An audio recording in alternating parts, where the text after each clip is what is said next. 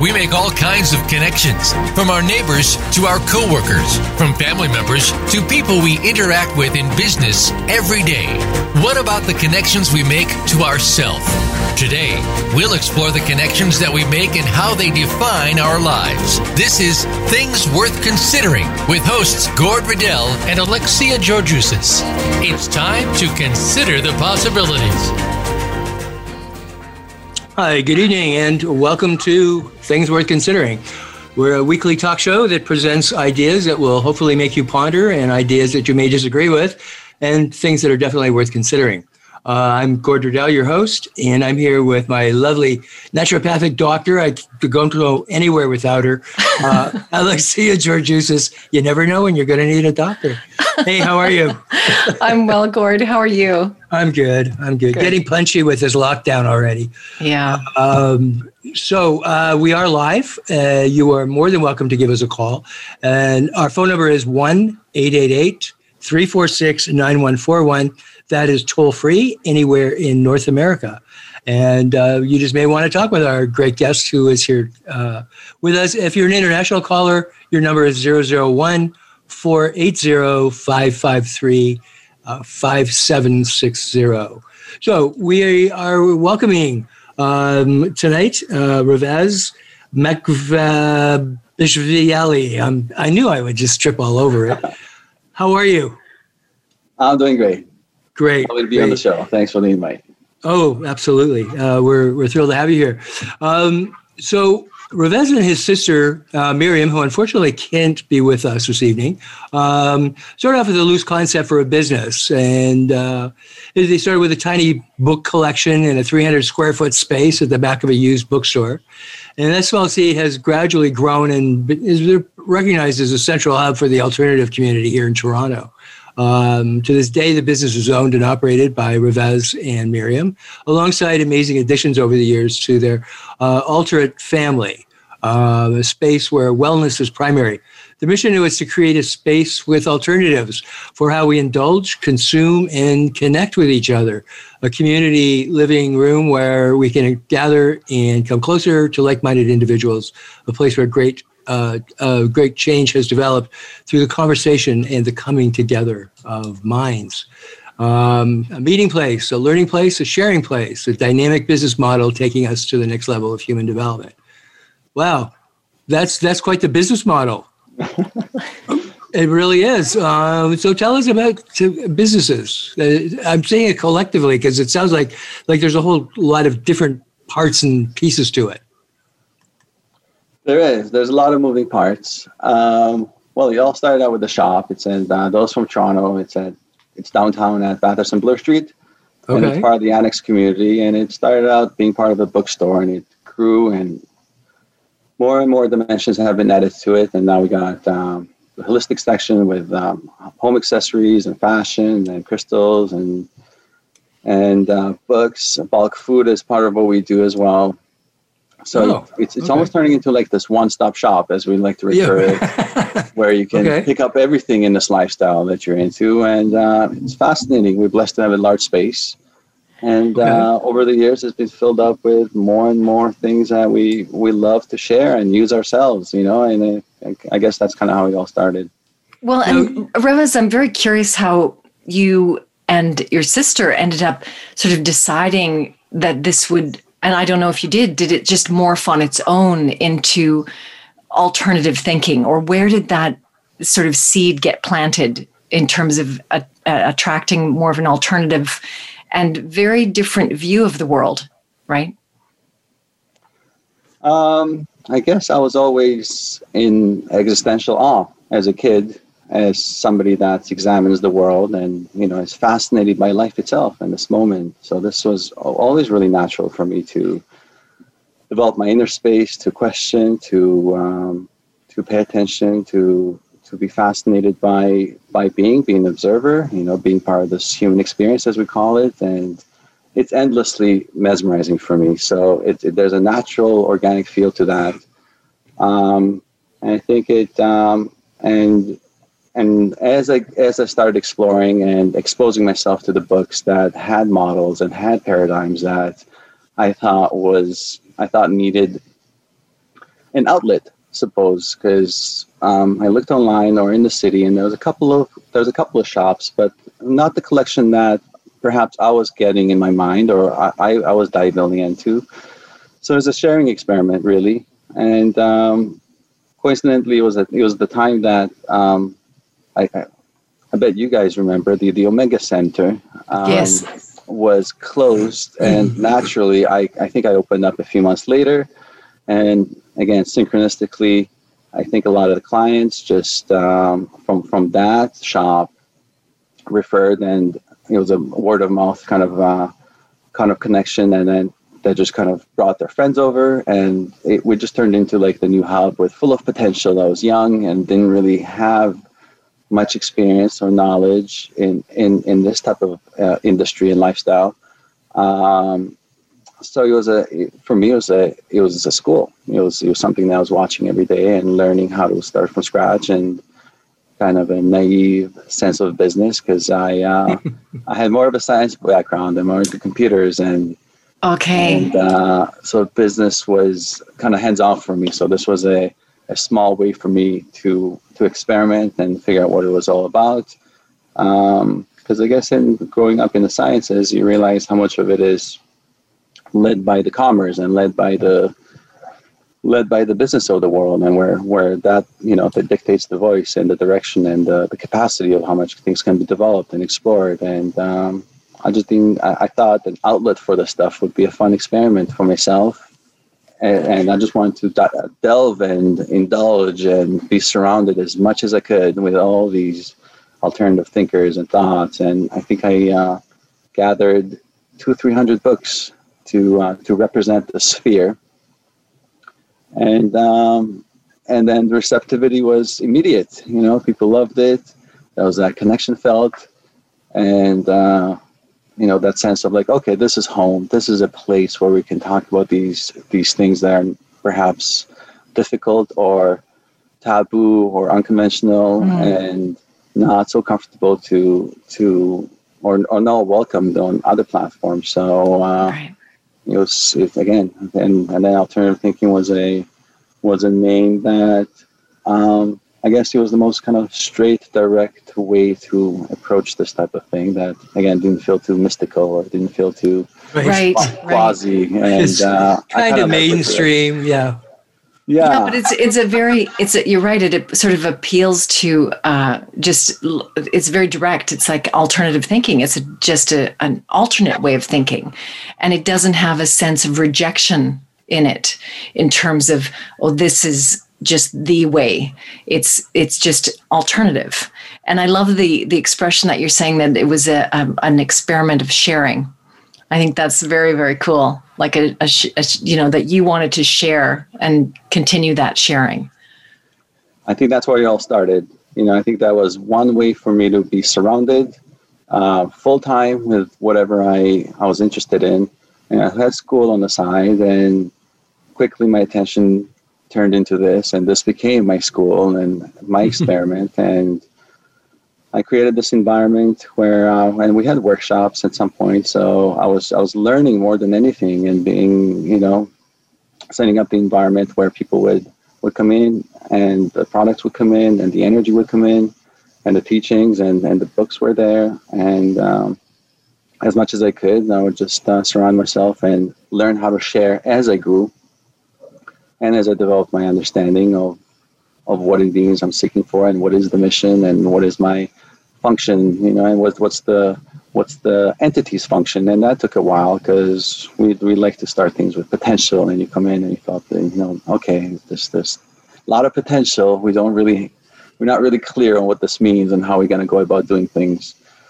But so the raw energy of it was appreciated, and I think, the ineffable kind of unexpressed aspects were attractive, and there was a certain resonance that people really enjoyed, and it's been 11 years since then, so a lot has happened. Congratulations. A lot. So it's now, what about your sister? I mean, was your sister running parallel to you, thinking the same ideas and existential, angst with the world? A little bit less, but I think it's more than my sister. I think it was my family that was really supportive of me. And my sister is an accountant by training, and she really loved the vibe as well. And early on recognized that I just needed some help, you know, right. I kind of stepped in and started enjoying it more and more and making it, you know, making it part of who she is and what she enjoys as outputting to the world and sharing more and more. And more than a helper, we partnered up earlier on. So this was kind of like how we all started, and we also complemented each other, you know, because I was this, you know, more into this existential aspect of things and, you know, really kind of far out thinking, so to speak. And she brought good perspective, could relate to more of the things because we had kind of two different spheres of interest. And I think the complementary and supportive environment was really beneficial for me to have these structures and have that perspective and have somebody to run the feedback off of, you know. Mm-hmm. Yeah, and it's absolutely very useful having an accountant. Yes, that's finances, accounting. They have a very specific way of thinking, and it's a very important way of thinking. What a miracle. I mean, I just look at it as being blessed again and just being so supported on this path. Yeah. That's great. And part of the, you know, in terms of your shop, and also I'm curious about the learning that you have experienced around the energetics and also your own desire to expand your own consciousness, and then how you're sort of implementing that and bringing that into a practical way to run business, because often there can be a disconnect that many people have around spirituality or whatever you want to call it, and then something like money, which is also, you know, important. And what Gord was saying around, the accounting is very important in terms of running something like this. Yeah. Well, I guess my approach was scientific and my writing was scientific and more than spiritual. I think I realized, and, you know, I was studying physics and I was studying mathematics at York University, and if you look deep enough into that stuff and you look into the quantum world, it's closer to the mysticism that we'd like to acknowledge. Absolutely, especially quantum. Yeah, and I mean that's where we are now, and I realized that we're still running in what I call the mechanical universe, the Newtonian physics, which is a bit outdated, and we call it classical physics in science. And we all make use of it and we benefit from it. Yet I think we, you know, a lot of the world, science and otherwise, calls that the, you know, the predominant science, rational kind of thought. And I just wanted to kind of extend past that, and, you know, whether it be better science and updated views of worldviews, which have lots to offer, lots of beautiful perspective. And really empowering in many ways, in terms of how relationships are formed and how we understand ourselves and how we relate to the world outside. So all that came about, and I think in that time too, in the late 2000s, as you noticed, a lot of cross-disciplinary books were coming out. So there are a lot of studies and scientists and doctors that were merging the spiritual with the science, and there's a lot of correlation that was going on. So there's a lot of integrative titles that were coming out, and like the, you know, you could see the covers were shinier and like there's the better graphics and there was that wave, and there's a, you know, a lot of it kind of came out, and then, you know, maybe leading up to the 2012 thing as we noticed. So I think I just caught that wave and defaulted to being the outlet and the central hub before I even knew it. And I was just studying this. I was more loose. It had more of that scientific vibe of, okay, well, these are alternatives, and you get to make up your own mind and try it out and see how you feel and fit it into your own world. And, you know, as in these are just models. And you can experiment, and then over time we've developed an ethos for the world and for the shop, and principles that we adhere by, and things that we'd like to output, and and that feel right and on that path. But it really started out with, well, more of a neutral aspect of like, okay, we can explore and see how you feel about it and see how it fits in your vibe. And yeah, that was the origin, I guess. Yeah. Okay. It can take on, though, when you're running a business like that. It like I hear, like you want to put out, you want to like write or you know, do however you're imagining that. But you know what I find is the business begins to have such a life of its own that it just becomes all consuming. You know, like the chance to go off and, you know, write something or take a course somewhere or whatever is just like, I can't do that right now. You know, it's a very, very all consuming. That's my experience, anyways, and I think that's probably yours. Very much so. Very much so. Yeah, I often think I'm in a bubble of myself, you know, in my own bubble, and perhaps that was the reason of opening up the second space where community can be felt in my own way. So it has that two sides of it where I get to experience things that I love and share and find important. Yet it's such a consuming and so much effort to maintain and set up this foundation where it all works and the systems that kind of gel the together. Systems. The inventory systems and the ordering and the purchasing on and on for sure. It sounds like a very boring aspect of, you know, the spiritual business and the existential angst that it by itself creates its own existentialist angst. Just setting up all these systems and so on. What I really appreciate is what I get a sense is your interested people, and you know, a lot of people have an idea and can become incredibly protectionistic. It's mine, you know, and nobody else. We're not going to show it. We're not going to really share it, and so on. But if you don't, you're dead in the water after a while. You know, it really is just so important to be able to put it out there and reach it out, you know, and bring people in. Yeah, funny enough, I'm more a systems guy. So I do get excited about systems. I do get excited about how things get communicated, how things flow, you know, in the information age. And I think our communication efforts is our barrier currently, and how we get along and how we function as a tribe and how we relate to each other. I think the wording, the language is big for you. I read. Yeah, language. Yeah. I think that's what systems and information. Yeah. You know, it's made out of. It is, isn't it? Yeah. Yeah. Well, you know what? We're going to go to another language here for 2 minutes, and we will come right back because I want to pick up on that part about language and our communication. Sure thing. We'll be right back in 2 minutes.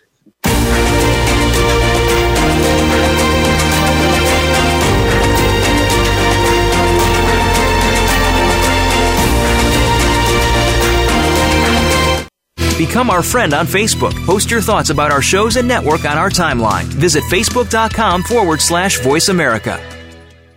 Imagine a place where ancient wisdom and modern research combine to create a non-judgmental, dynamic educational environment. We believe learning is much more than just theories. It is the application of those theories that anchor your learning deep inside yourself. Our physical, emotional, intellectual, and spiritual selves are embraced and nurtured, learning how to create an internal balance. This is Transformational Arts College of Spiritual and Holistic Training. Since 1988, we continue our mission of spiritually focused education for all who seek. We offer integrative personal development and professional training in spiritual psychotherapy, holistic healthcare, spiritual director, coaching, and esoteric studies. We are located in Lawrence Park in Toronto on Yonge Street, north of Lawrence Avenue. It's easy to get to and harder to leave. Visit our website at transformationalarts.com or inquire at TAC@transformationalarts.com or call us toll free at 1-888-TAC-SELF. Transformational Arts, bringing body, mind, and spirit together. Follow the Voice America Empowerment Channel on Twitter. You already know we're full of great ideas, and our hosts have plenty to say. We want to hear from you, too. Be sure to follow us at VA Empowerment and come back every day to see what's next. It's your world. Motivate, change, succeed. VoiceAmericaEmpowerment.com.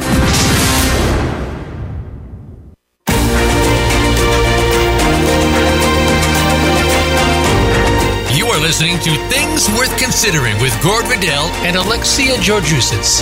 We'd love to hear from you via email to info@spiritgrows.ca. That's info@spiritgrows.ca. Now back to Things Worth Considering.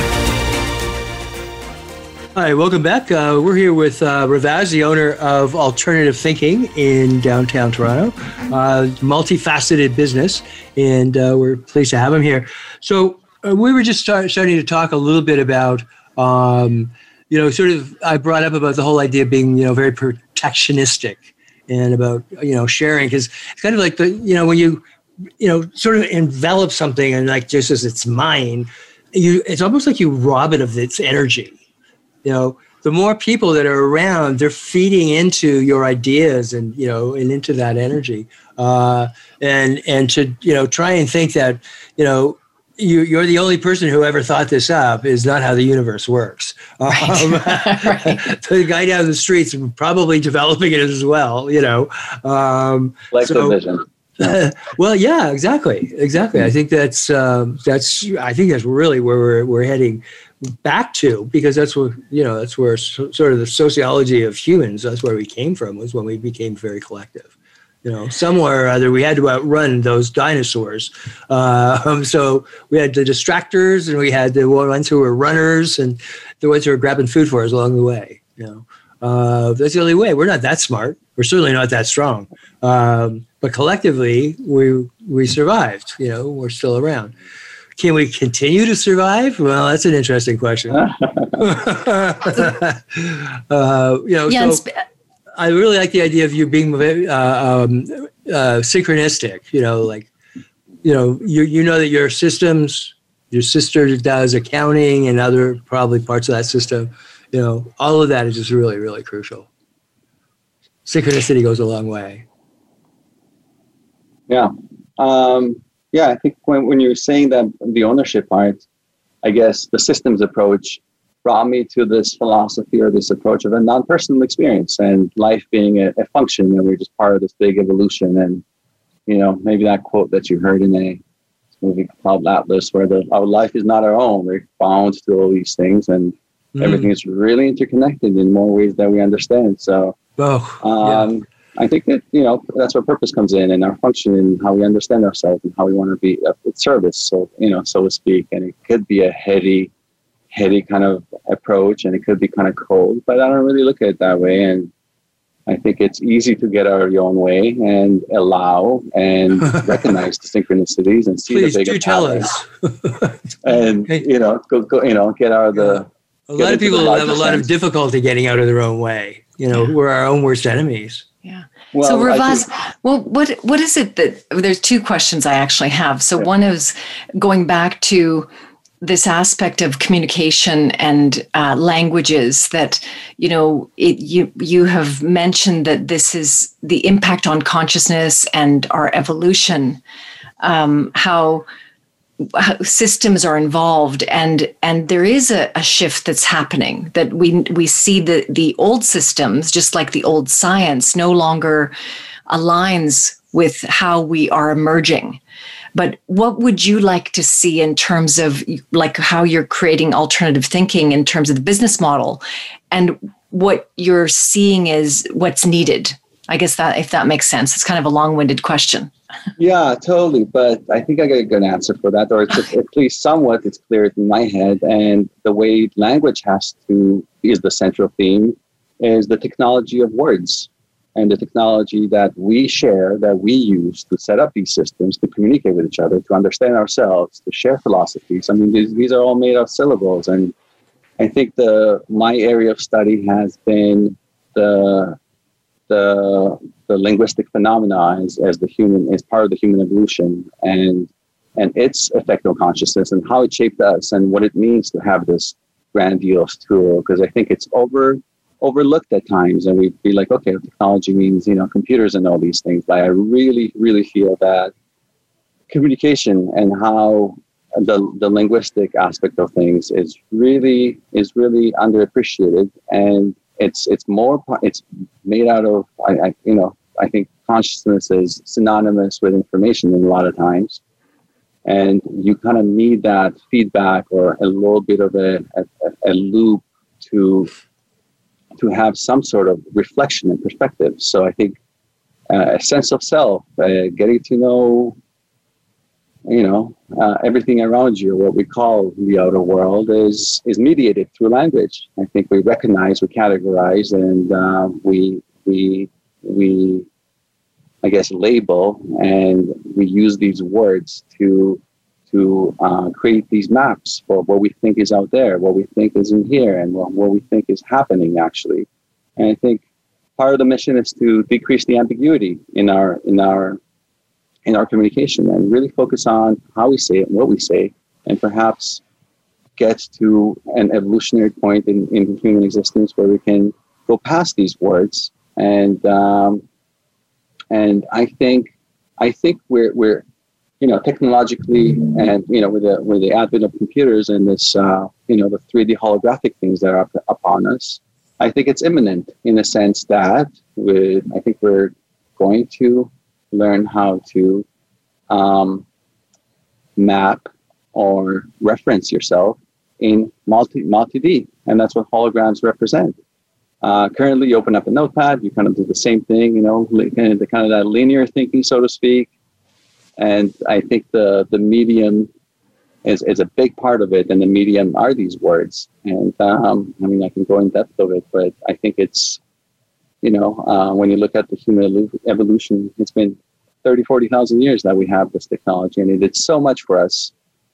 But I think it's also getting in the way, or if we don't pay attention to it, and if we don't focus on how we communicate, I think if we want to operate in a coherent factor, if we want to get along, I think that's where it's at. If we got to step out our ways to be able to express our minds and express our thoughts much deeper, much faster, with more accuracy.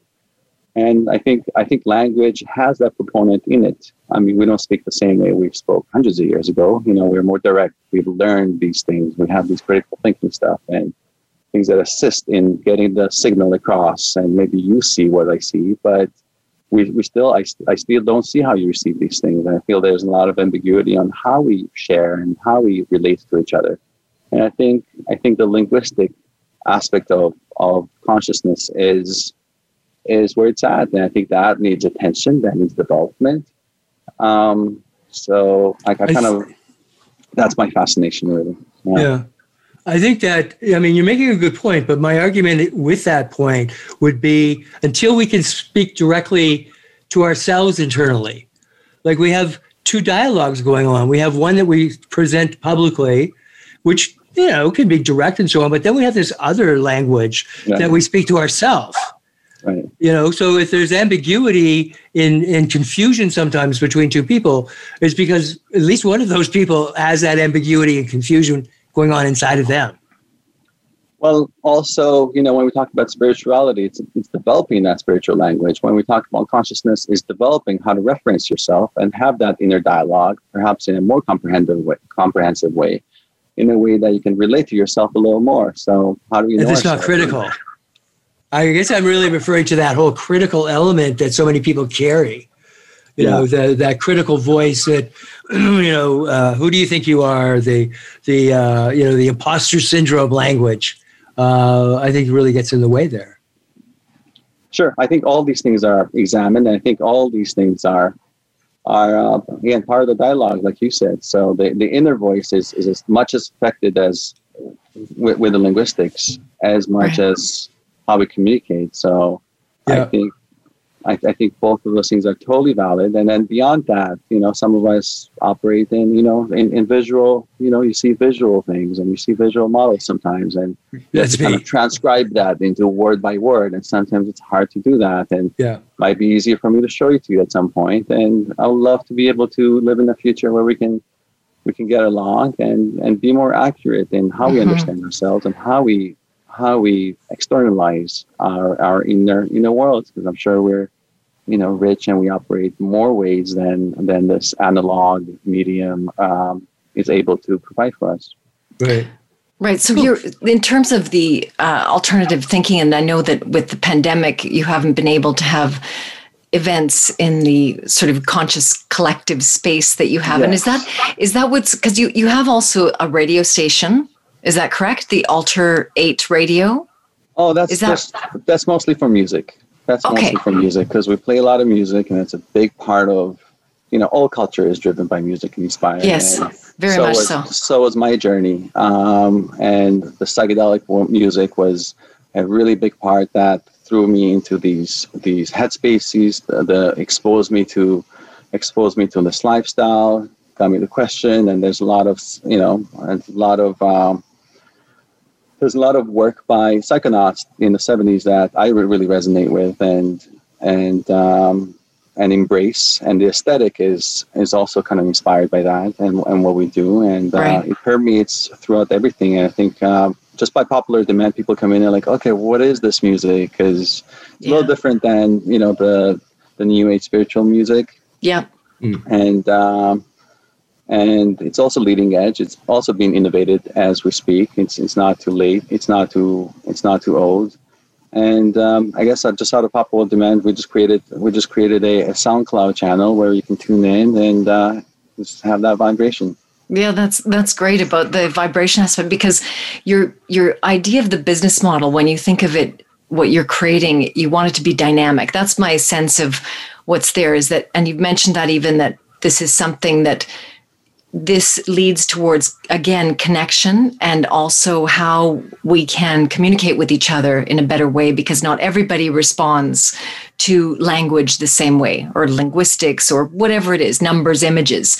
So with alternative thinking, is that what you're seeing in terms of business model that you think will be something that we need in the future, or we need now? I think, yes, more and more. And why I talk about information and why I talk about these information interfaces and why it sounds so scientific, because I think we are in the age of information, and I don't think we value the quality of our communications as much as perhaps physical standards. So, you know, you see these ads that are not worth much, you know, they try to get in your face, but they have a very, you know, really low quality of how it relates to you.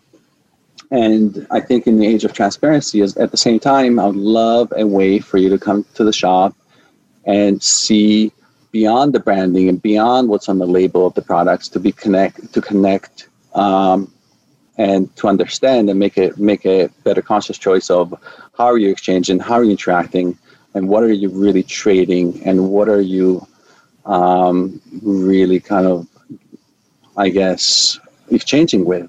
You know, right. And I think a lot of us are curious and feel a little limitation where, you know, when you're in the shop and you're trying to pick up this information just from the marketing on the label, and sometimes you don't really understand where the stuff's coming from, or you have these values that you'd like to match with a company and who you did deal business with. So I guess, you know, we call it the art of exchange, or the, you know, it'd be amazing if we could have more information available for you to connect to who you're making business with and make more empowered connections and go past this. What really inspired this vision was the notion that, you know, the retail sometimes feels really one way, as in you're selling something to somebody and it's an exchange of money, and we just receive the money over the counter. And it feels very anonymous, and it feels like we could do much better if we are to understand or get into the practice of figuring out how we can mutually benefit each other. We need better interfaces, and we need the ability to I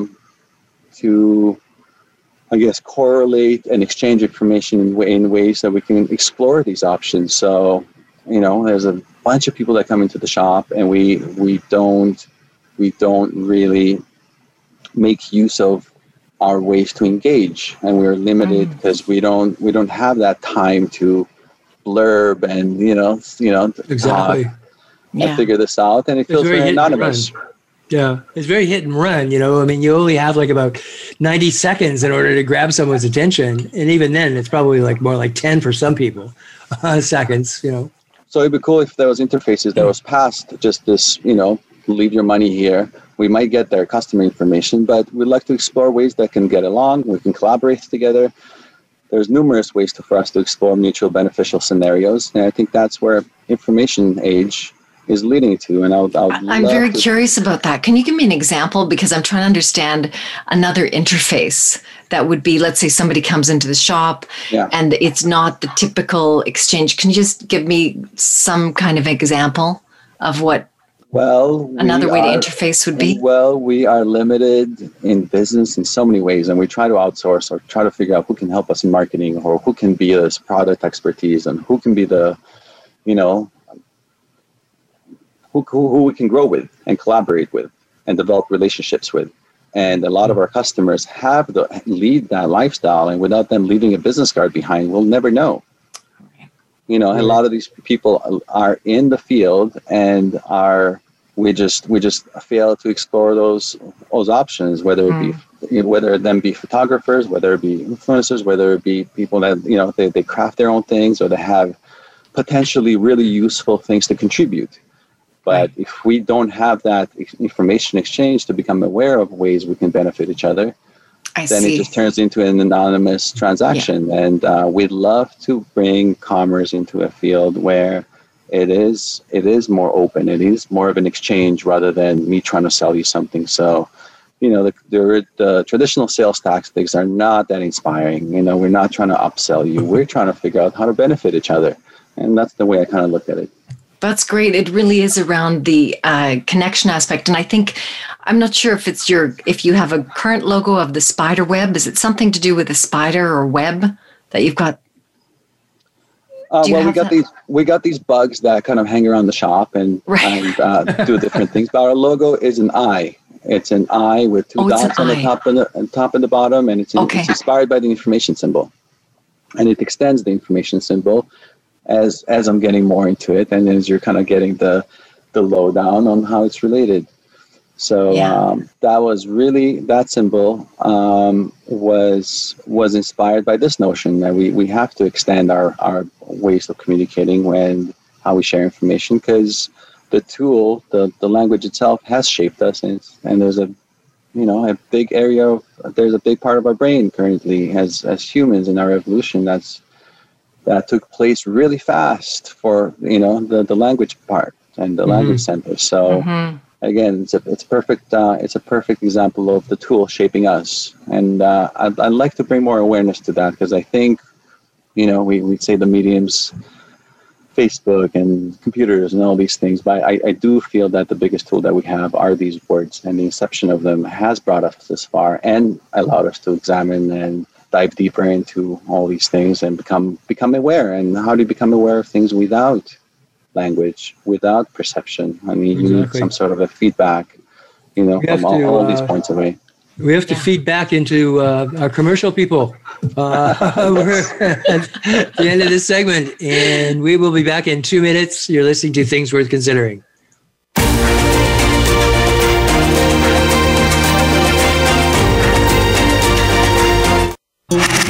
Voice America is on your favorite smart speaker. If you have Alexa or Google Home, go ahead and give us a try. Hey, Alexa, play Finding Your Frequency podcast on TuneIn. Imagine a place where ancient wisdom and modern research combine to create a non-judgmental, dynamic educational environment. We believe learning is much more than just theories. It is the application of those theories that anchor your learning deep inside yourself. Our physical, emotional, intellectual, and spiritual selves are embraced and nurtured, learning how to create an internal balance.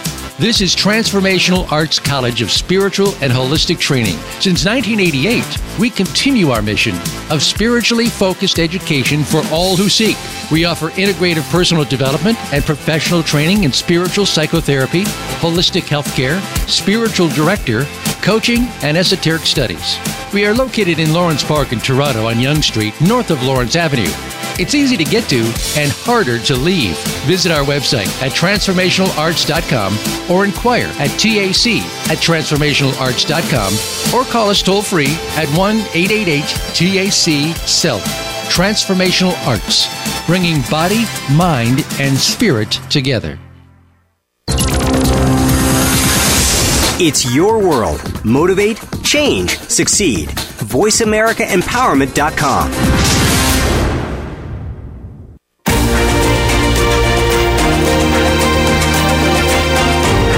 You are listening to Things Worth Considering with Gord Riddell and Alexia Georgoussis. We'd love to hear from you via email to info@spiritgrows.ca. That's info@spiritgrows.ca. Now back to Things Worth Considering.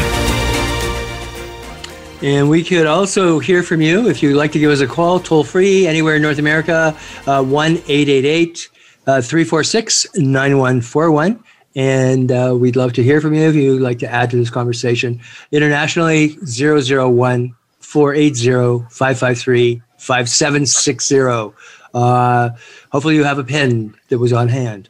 So let us get back to our guest here, Ravaz. Where you're located, you're at risk of losing the space, are you not? Is that not where that huge development is going in from Honest Ed's? That's right. Yeah, it's all around us. So how have you been able to be saved in the middle? Well, we got lucky, and again, setting up a bubble that I was involved in. And funny enough, there's that narrative that went around that we were non-complicit and we're kind of standing up and whatnot. But we just got lucky in the fact that we were the only privately owned establishment in Mirvish Village. So apparently the whole Mirvish Village was owned by the Mirvish Corporation. Yeah. And everybody, all the businesses in there were renting. And for some funny kind of storyline, and again, synchronicity, we just decided with a landlord who was really supportive, and we do have a long-term vision, to stay.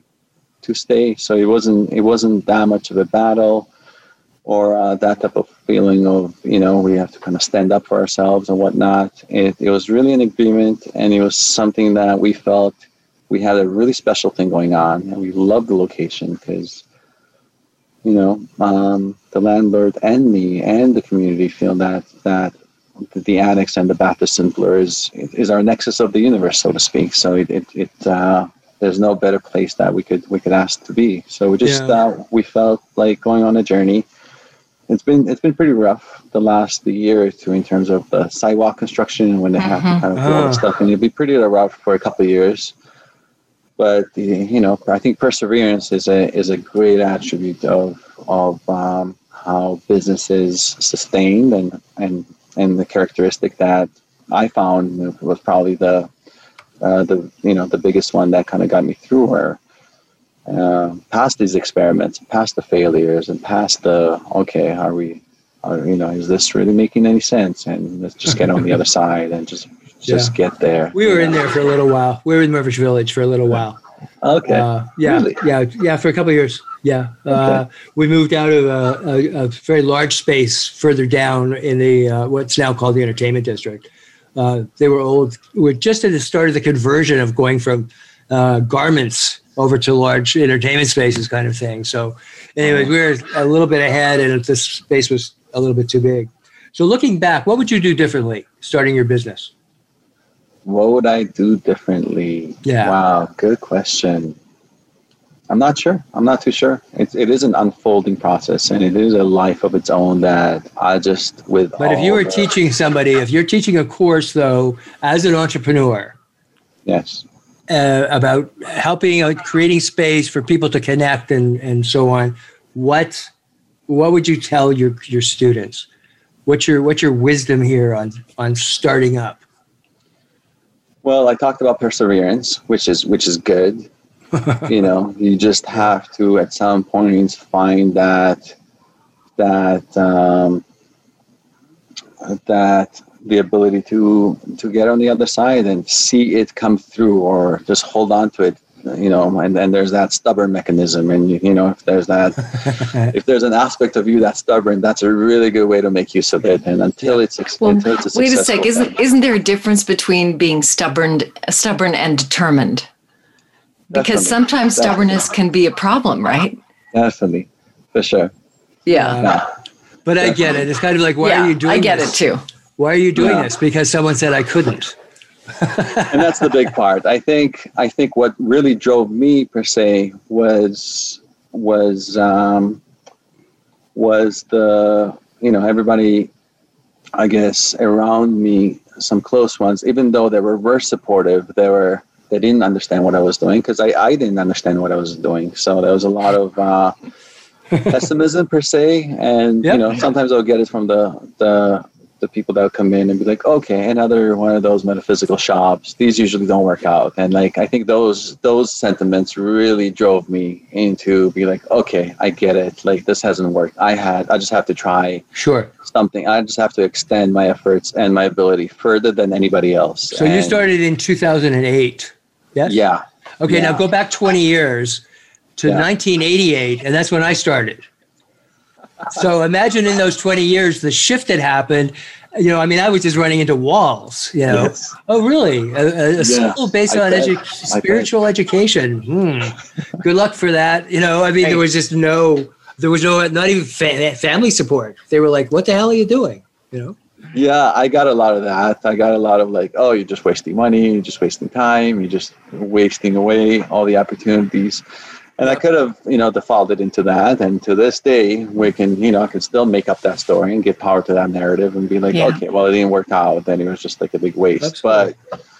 I guess it's how we empower ourselves and the story that we choose to tell and how we learn in general. So again, focus on the right thing and just. Well, it sounds like, Ravaz, there's something that is very deeply connected for you to do this.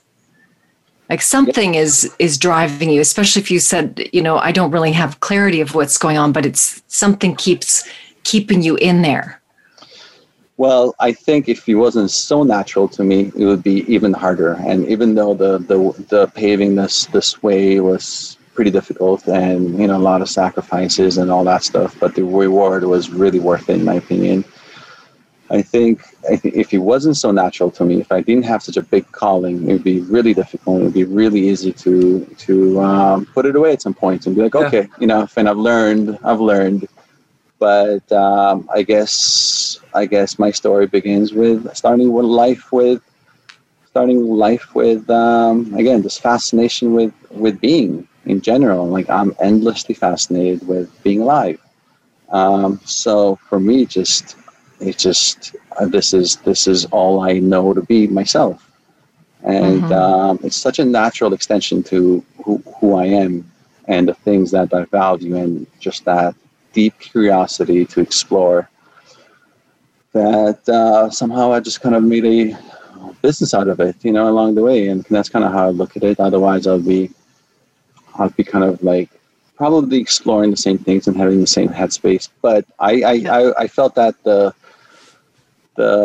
feedback from the customers, from those that have been here before, would be even more educational for me. And that was the idea of the business. I'm like, okay, well, let's get these books out and explore what the psyche means and get some feedback and see what people buy and see what people appreciate and what they have to say. So in a real sense, right? So it's a different type of social experiment on some level. Yes. But it's also...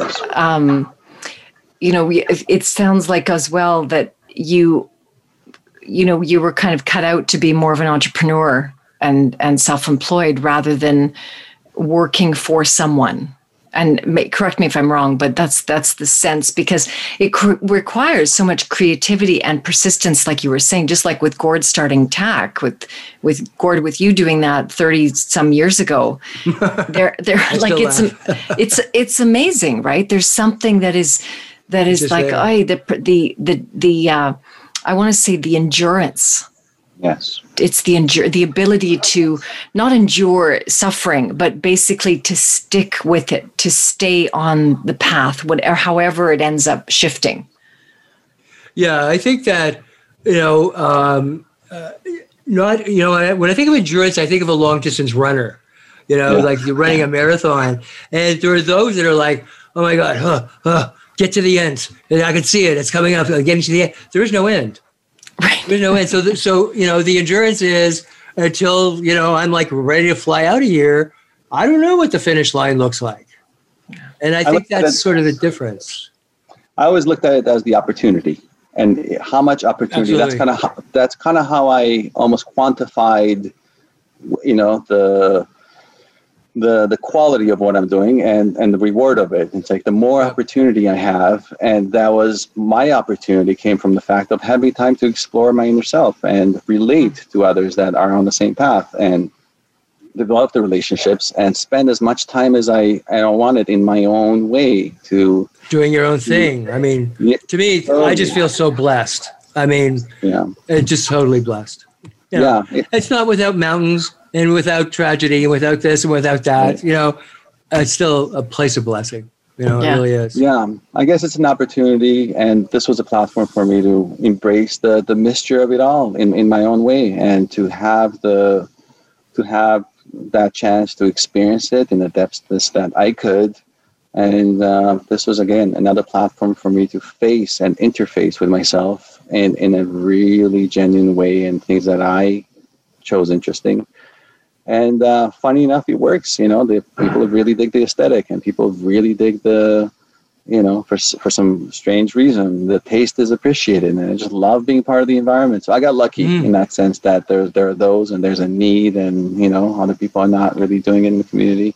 Have you found that with the pandemic, has there been an increase in interest around, you know, things like the sound bowls, or, you know, the crystals, or other things that you're selling? Because I know that you also ethically source a lot of your material as much as you can. But has there been an increase in terms of the pandemic? More and more. Yeah. And I get... it's hard for me to sense these things because, you know, new people come in all the time and they're like, wow, right? But, you know, people on the outside, they see the, you know, spirituality perhaps accelerating more and transferring over to the mainstream conversation. So I think it's becoming more common for people to use this vocabulary or refer to themselves or have a ceremonial aspect and engage in the grander mystery in one way or another. So I am seeing it, you know, through shows or some things that I glance. And I am in a bubble. It's also branching. It's also branching. I mean, this isn't just a singular line here. This is like, you know, it's bigger and bigger. And so the language is being used in more and more different places. You know, I think so. Yeah. That's my observation anyways. Yeah. Yeah, and that's what I've been told too. So I'm getting the feedback that yes, this is reverberating, right? Further and further, and I think it's getting picked up, and I think it only makes sense because, again, positioning yourself as having viable alternatives. I mean, we can only default in our ways so far until we get curious about doing things in a different way, and that's where it makes sense, where you can explore the alternative and see if it's better. You know, examine. Make up your mind and tune in. Absolutely. Well, I'd really like to thank you for coming on the show. It was great talking to you. Hopefully we can do it again. It was just a nice dialogue. I think it was. And I heard so much. And again, a lot of our customers and a lot of our staff have been alumni and spoke highly of the school. So this was really interesting to kind of connect in the face-to-face. That's great. Thanks, Ravaz.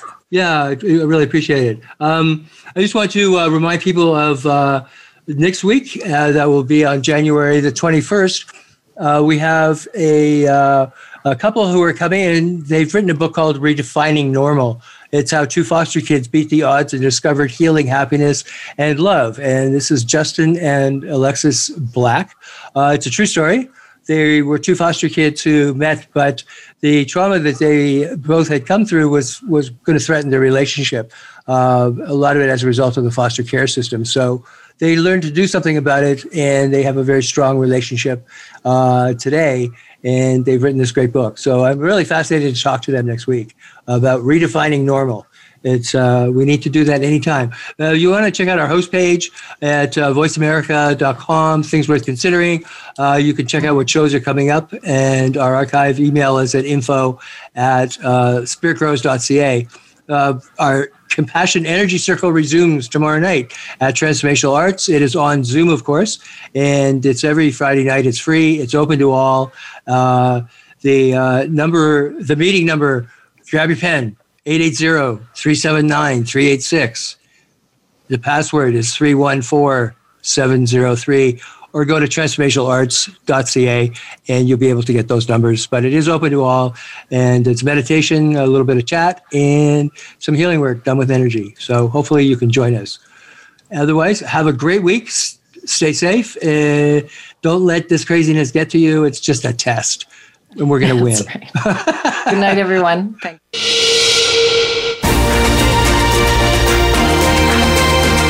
Thank you for tuning into Things Worth Considering. Please join your hosts, Alexia Georgoussis and Gord Riddell, for another edition next Thursday at 5 p.m. Pacific Time and 8 p.m. Eastern Time on the Voice America Empowerment Channel.